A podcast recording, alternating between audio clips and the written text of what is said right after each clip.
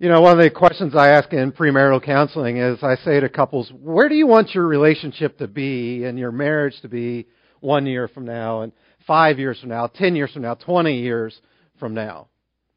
And if you're here today and you're single, I want you to think about that. When when you get married in the future, what, what do you want your relationship to, to look like? Your, your marriage, five years down the road, ten years, twenty years down the road. If you're already married, think of it this way. When you stood before God and family and friends and you said, I do, when you were there at that altar, what did you envision your marriage looking like down the road?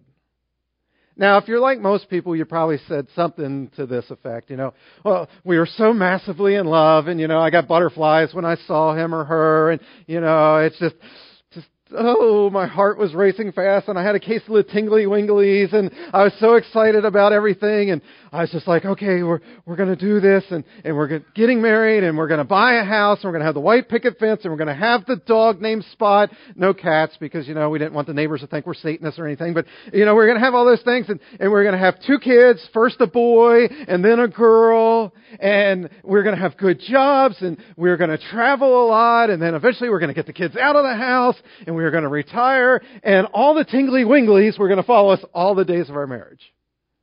Right? That's how you envisioned it. Now, if I ask you the same question, what do you want from your marriage for another five years, ten years, twenty years? Many of you would say, I just want to stay married. I just want to pay the bills. I want to try to keep the kids out of jail. Right? In other words, what you expected marriage was going to be and what it actually ended up being turned out to be two separate things. Now, for some people, the expectation is actually greater. It's like, well, we were expecting this, but wow, we got this. But most people, most people say, wow, I just way overestimated how things were going to be, and it ended up a little bit less. Now, that's not a bad thing. But we just have these very, very high expectations. And we just think that all these, these feelings are always just going to be there. Well, I've got some good news for you this morning. We're going to take a look at a story in God's Word where we're going to find out that expectations are always what we think they're going to be. And that's okay. And that at the end of the story, we can still say, oh, wow, I was known as a person of, of great faith, and, and my marriage ended up being everything that I wanted it to be. So, if you got a Bible this morning, you want to follow along, we're going to start out in Genesis chapter 12. So, Genesis chapter 12. You don't have a Bible, that's fine. All the scriptures going to be up on the screen for you. They're also there in your program. If you need a Bible, please let us know. We'll give you one at the end of today's experience. The story we're going to look at today is of a couple by the name of Abram and Sarai. Now, later on, God changes their names to Abraham and Sarah, and that's how I'll refer to them mostly in today's message, unless I'm reading it actually out of God's Word and it's referred in a different way there. But this couple, again, I think you're going to be greatly encouraged by the time we get done this story that, oh, okay, it's okay not to always, not just in marriage, but even in life, to not have the expectations met that I thought. So, again, if you're following along, here's what we read Genesis 12, verses 1 to 2. The Lord had said to Abram, Leave your native country, your relatives, and your father's family, and go to the land that I will show you. I'll make you into a great nation.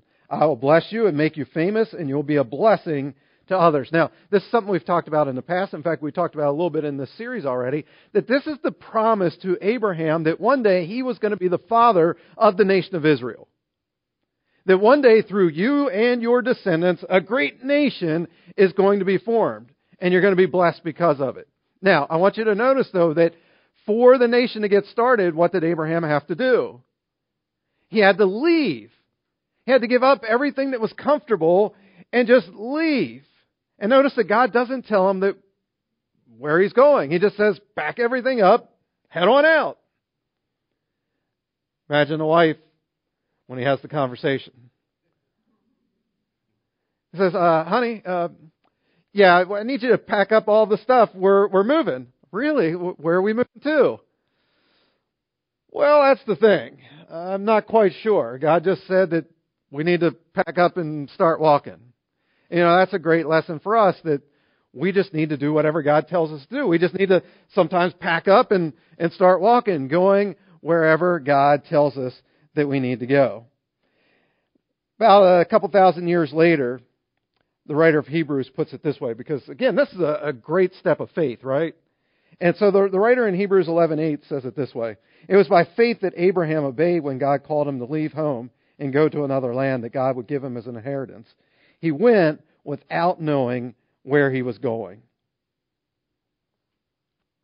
He went without knowing where he was going. Again, great lesson for you and I. When God calls you to take a next step, you need to take it, even if you're not quite sure you know where it's heading. Now, our human nature is to say, well, God, give me all the details. I want to know everything about what's, you know, going to happen here. But God doesn't do that for two reasons. The first one would be this. If God gave you all the details, you may not go. You know why? Because you may not like some of the details that are going to be down the road. Now, He has the perfect place He wants you to get to, but man, you, you see some of the obstacles and some of the things that are going to be along that road, you'd be like, no, no, no, I'm not going. And that would be obviously disobedience. Here's the other reason that he doesn't uh, tell you all the details, and that is that if he did, you wouldn't need him. You wouldn't need to have any faith. Right? You'd already have it all planned. You'd already have it all worked out. He wants you to have faith. In fact, Scripture says this that without faith, it's impossible to please God. How many of you want to please God here today? Please God? Yeah. You got to have faith. And sometimes faith means walking out when you don't know all the details.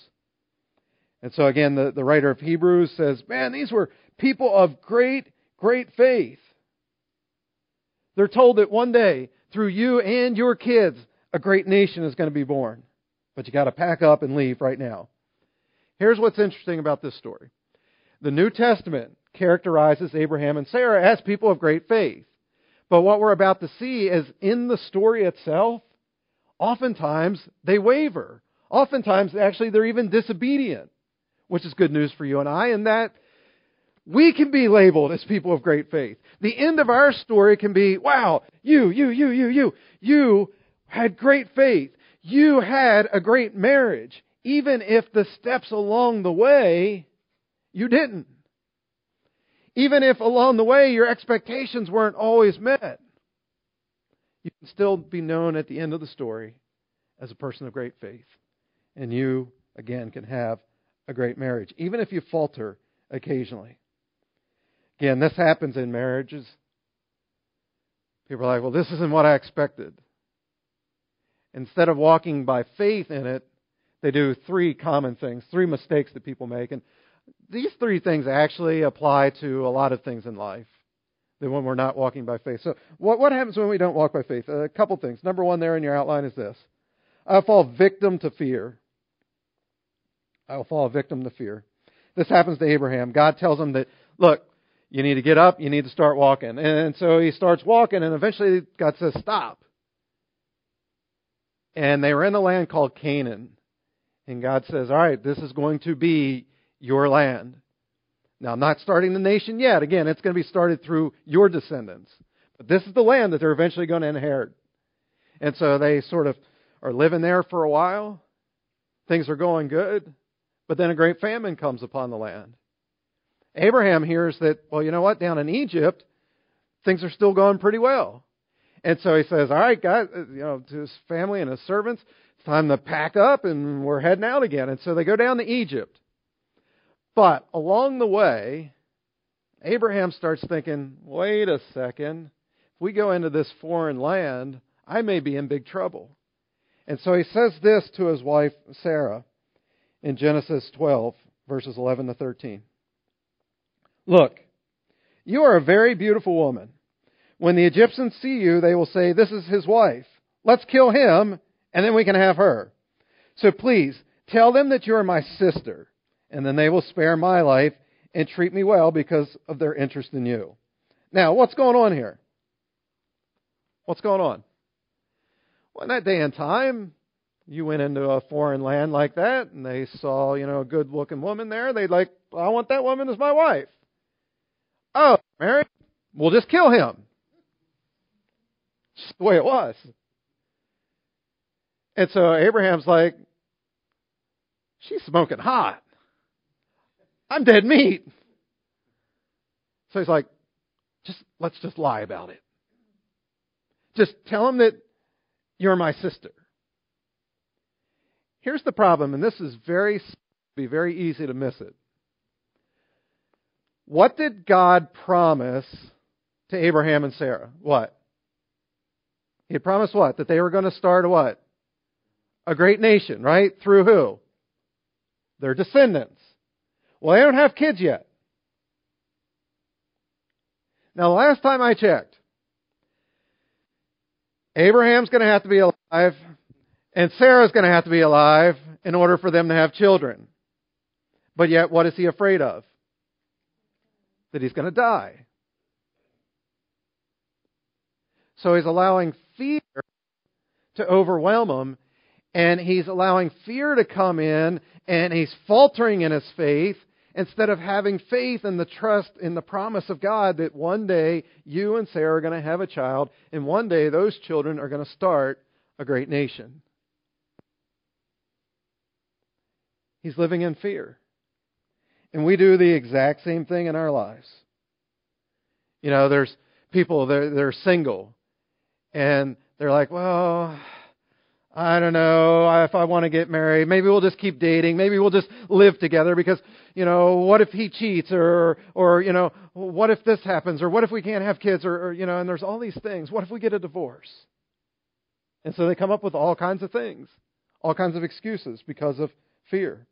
Or maybe you're a married couple and you decide to rob God of the tithe because you're like, well, what if we can't afford it? What if an emergency comes up? Or maybe you're called to adopt kids and you're like, well, what, what if those kids don't fit into our family? Maybe you're called to be a stay at home mom. And you know God has told you to do that, but you're like, well, what, what if we can't pay the bills? Or maybe you're here today and God's called you to start a business or a ministry or a life group. And you've got all these lists of, well, what if this happens and, and what if that happens? You're living by fear and not by faith, and we can't do that according to God's word we just rob ourselves of the blessings that God wants because of it. So don't let that happen in your life. Don't bring fear into your marriage. As a couple, always speak words of faith to one another. Speak words of encouragement. Don't talk about the worst case scenario. Talk about the best case scenario in your relationship. That isn't what Abraham does, though. Instead of focusing on the promise of God and that, look, we're going to one day have kids, he focuses on the fear and it causes him and Sarah to sin. And so she does lie. And guess what happens? They guys take her in and have their way with her. Guys, a couple weeks ago we talked about protecting your wife. Allowing other guys to sleep with your wife, that's not protecting your wife, okay? And so he does a bad job at this one. Why? Because he was living in fear, and we can't do that. Number two, Anytime our expectations aren't being met, I will get ahead of God.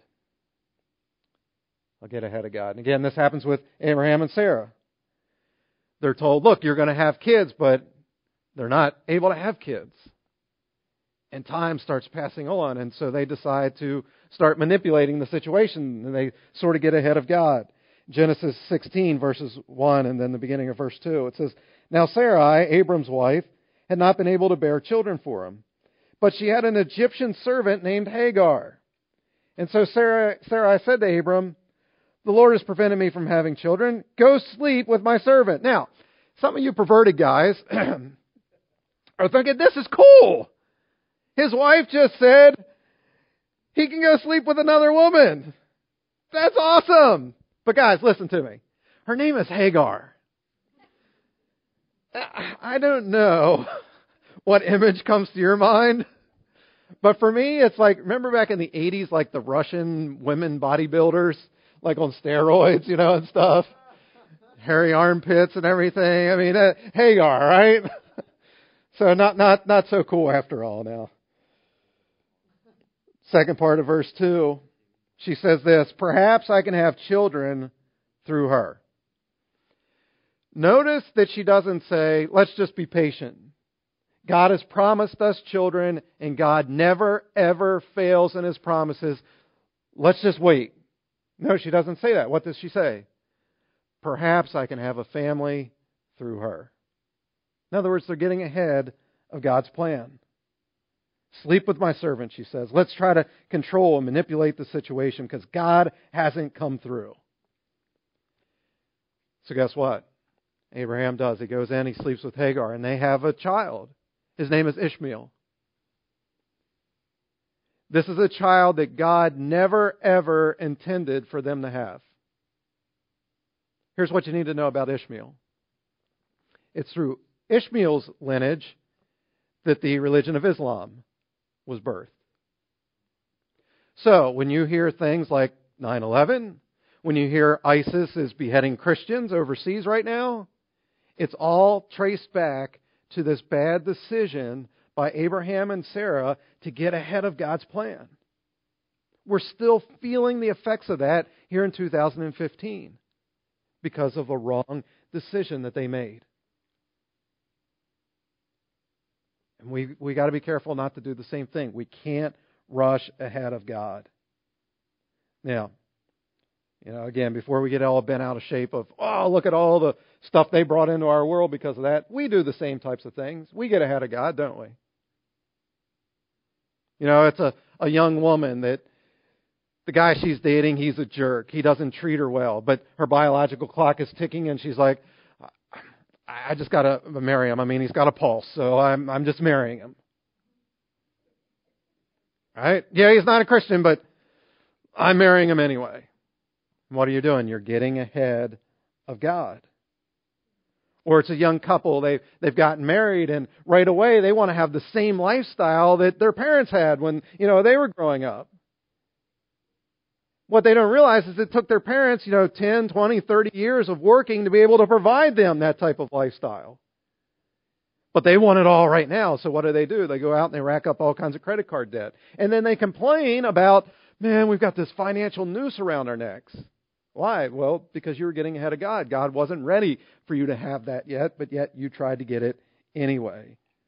You forced it, you manipulated it. Again, this is something we all face. You know, for me, right now, I'm wrestling with this because I thought, point, we'd already been in the new building. I mean, I thought we'd be in at the beginning of the year, and then I thought, well, Easter at the very latest. Well, we're not even anywhere close. And so it's very, very easy for me to be like thinking of, okay, how, how can we twist this and how can we do this to, to try to speed up the process? But that'd be getting ahead of God. And we're not called to do that. Here's what we need to remember God is rarely, rarely early, but He's never, ever late. God's timing is perfect. And we need to trust and have faith in Him that He is going to deliver exactly at the right moment when we need things and how we need things.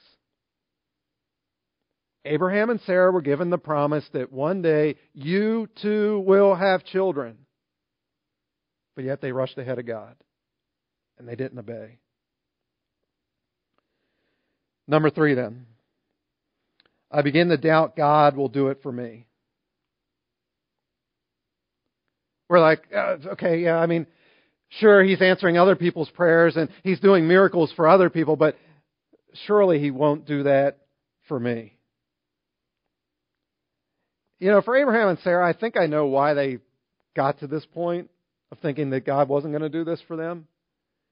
Remember, they, they're given a promise that you're going to have children. And so they're all excited, right? And, and so they probably are like, okay, you know, they're, they're getting the nursery all figured out and, and they're starting to look at names of, you know, it could be this, this child's name. It could be this one. We're not going to name him Hagar or any of those other, you know, the, the names, but we're going to give him like a really cool name. And then like six months go by and she's still not pregnant, and a year's gone by and she's still not pregnant, and like two years has gone by, five years has gone by. They start going to the doctors, figuring out, you know, hey, is everything biologically working the way it's supposed to? Five years turns into ten years, ten years turns into twenty years. Still no children. You can see how they probably got a little discouraged.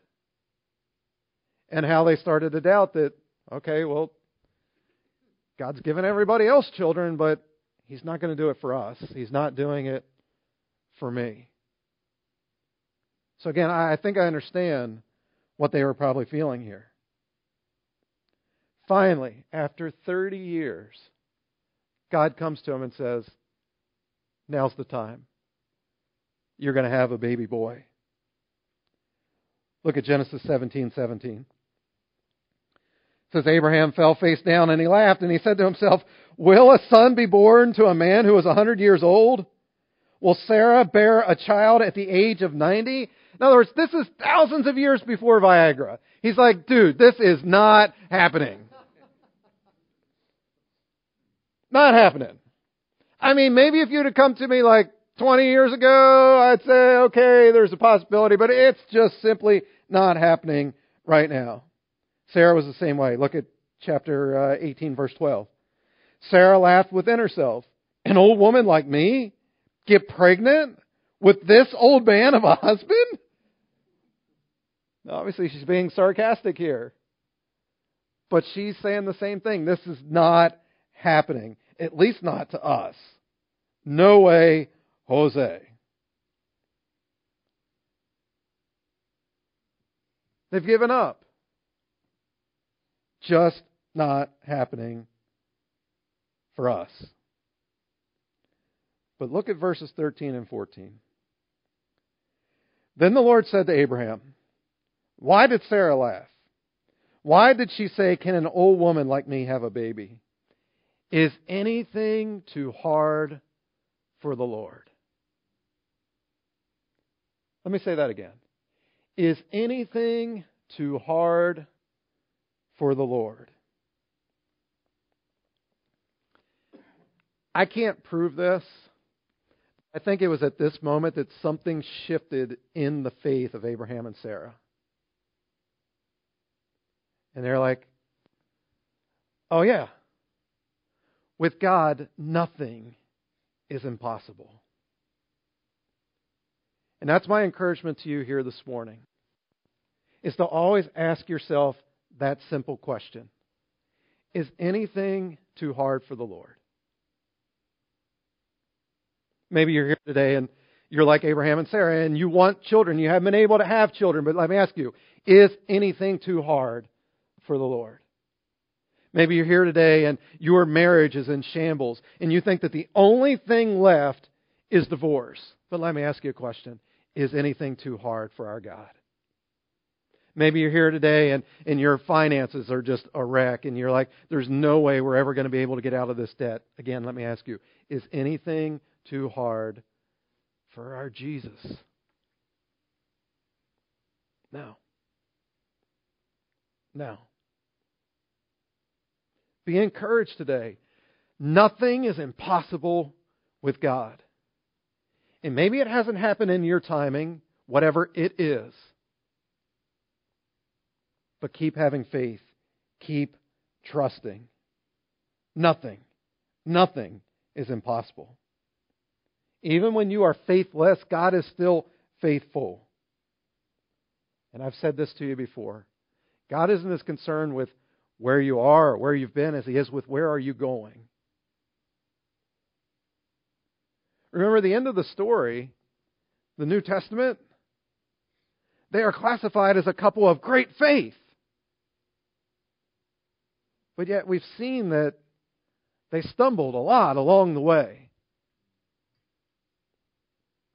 But yet the end turned out pretty good. In fact, the apostle Paul says it this way in Romans 4:19.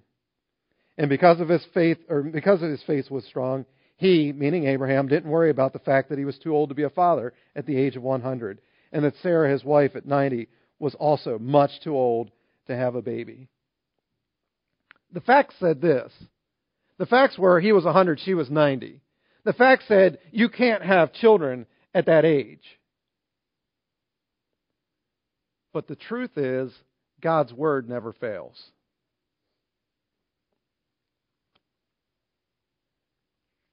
See, sometimes facts are trumped by the truth. And again, maybe the facts are right now that you are in financial you know, bondage. And maybe the facts are you can't have a child. Maybe the facts are your marriage is in a place that you don't want it to be. That's the facts. But the truth is that nothing is too hard for our God. Nothing is impossible. And that's what we need to hold on to here this morning.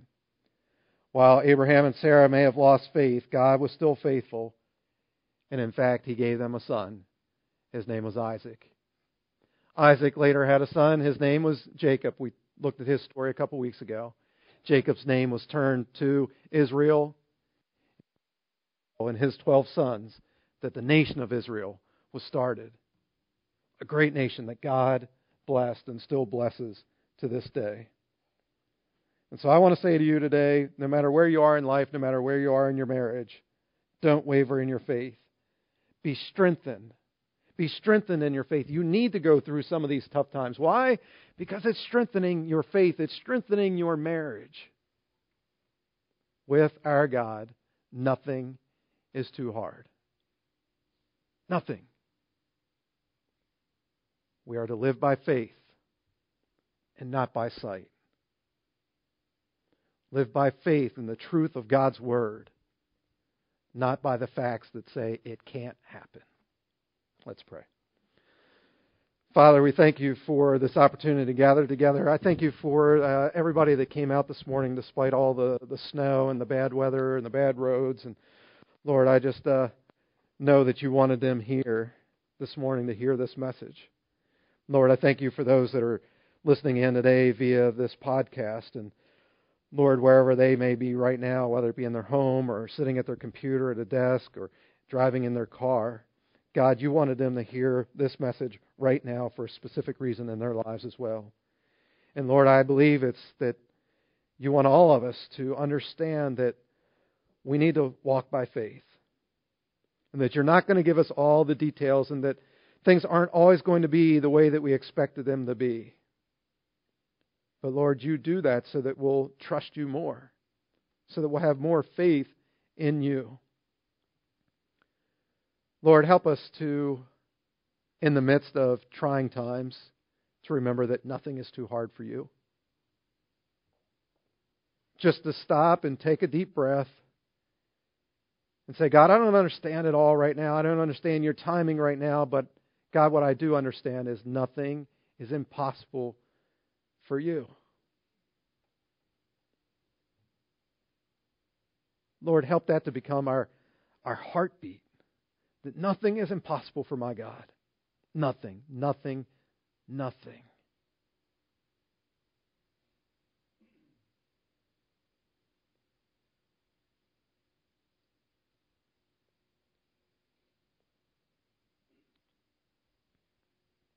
Jesus, I pray that you would continue to just speak to us here this morning. Allow your Holy Spirit to convict us of ways that we've been disobedient to you in this area of faith, and to convince us that your way is the truth, your way is the life.